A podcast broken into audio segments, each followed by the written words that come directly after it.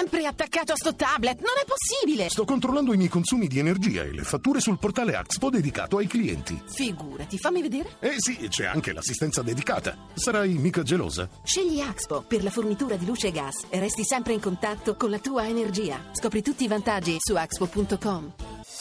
Voci del mattino.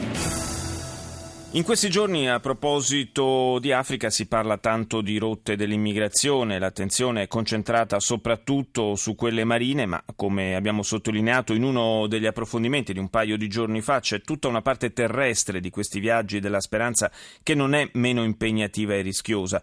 Uno di, dei paesi dai quali la gente fugge alla ricerca di situazioni di vita migliori è l'Eritrea e proprio di questo vogliamo parlare stamani con il nostro ospite che è Massimo Alberizzi, direttore del quotidiano quotidiano online africaexpress.info. Buongiorno Alberizzi. Buongiorno, buongiorno a te e a tutti gli ascoltatori. Innanzitutto perché si scappa dall'Eritrea? Non si scappa solo dalla povertà? Guarda, eh, l'Eritrea è il paese più repressivo dell'Africa. Eh, i ragazzi, è poi militarizzato, è militarista, il regime è militarista, quindi i ragazzi sono chiamati al servizio militare intorno ai 18 anni, sanno quando entrano ma non sanno quando escono, eh, quando ritorneranno a casa. Eh, rimangono in questo centro che è Sawa, è un, uh, un lager praticamente, dove loro hanno, dove sono soggetti, le ragazze sono spesso violentate per esempio dai generali o sono costrette comunque a fare eh, lavori senza eh, nessuna remunerazione, soprattutto eh, sono ragazzi che non hanno prospettive di future, cosa faranno in futuro questa gente? Niente, e allora scappano e sanno benissimo che il viaggio della speranza non è un viaggio facile, non è un viaggio eh, che, che privo di, di, di, insicurezza, sanno perfettamente che rischiano la vita, ma non solo rischiano la vita sul Mediterraneo perché noi conosciamo l'ultima parte esatto. del viaggio,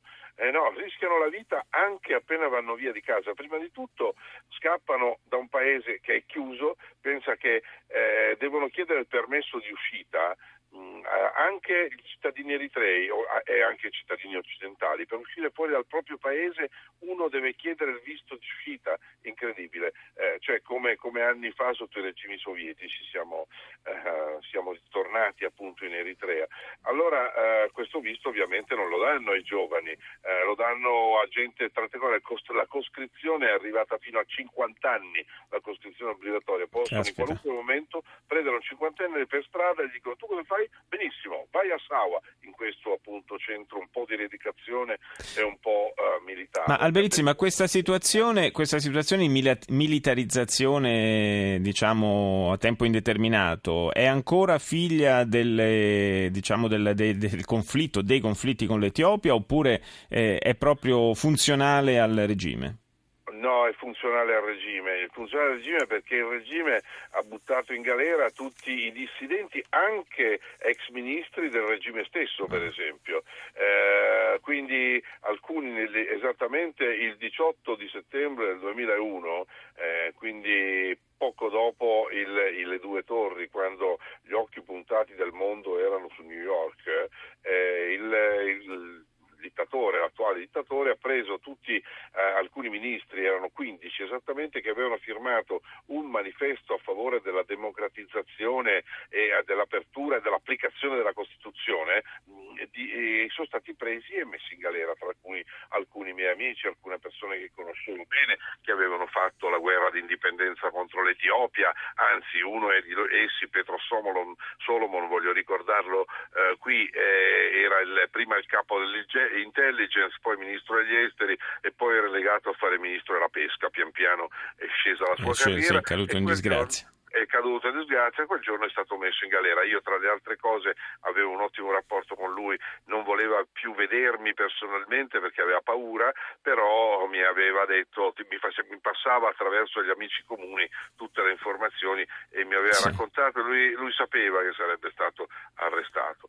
E questo è il regime eritreo, per questo la gente scappa di là. Eh, e, e, allora, e, allora, cerchiamo, cioè noi vogliamo spiegare queste situazioni proprio per far capire anche che non basta appunto intervenire in Libia, bisognerebbe cercare di ottenere che si rimuovano proprio le condizioni che sono alla radice di questi movimenti, di questi flussi migratori. Io ringrazio Massimo Alberizzi per essere stato nostro ospite. Voci del mattino.